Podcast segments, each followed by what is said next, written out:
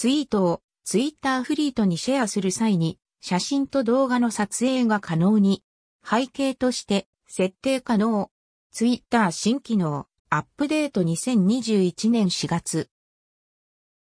以前から話が上がっていたフリートの背景画像の件、ツイッター公式アカウントが本日新機能を発表。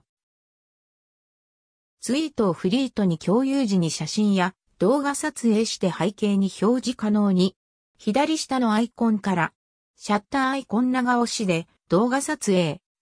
ツイッターフリート背景動画バージョン。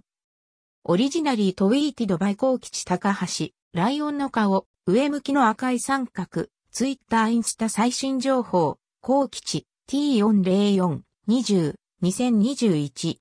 ツイートをフリートへ共有する際に、画面左下のカメラアイコンの中にが表示されているボタンをタップすると、写真撮影画面が起動。タップで画像を撮影、長押しで動画の録画ができる。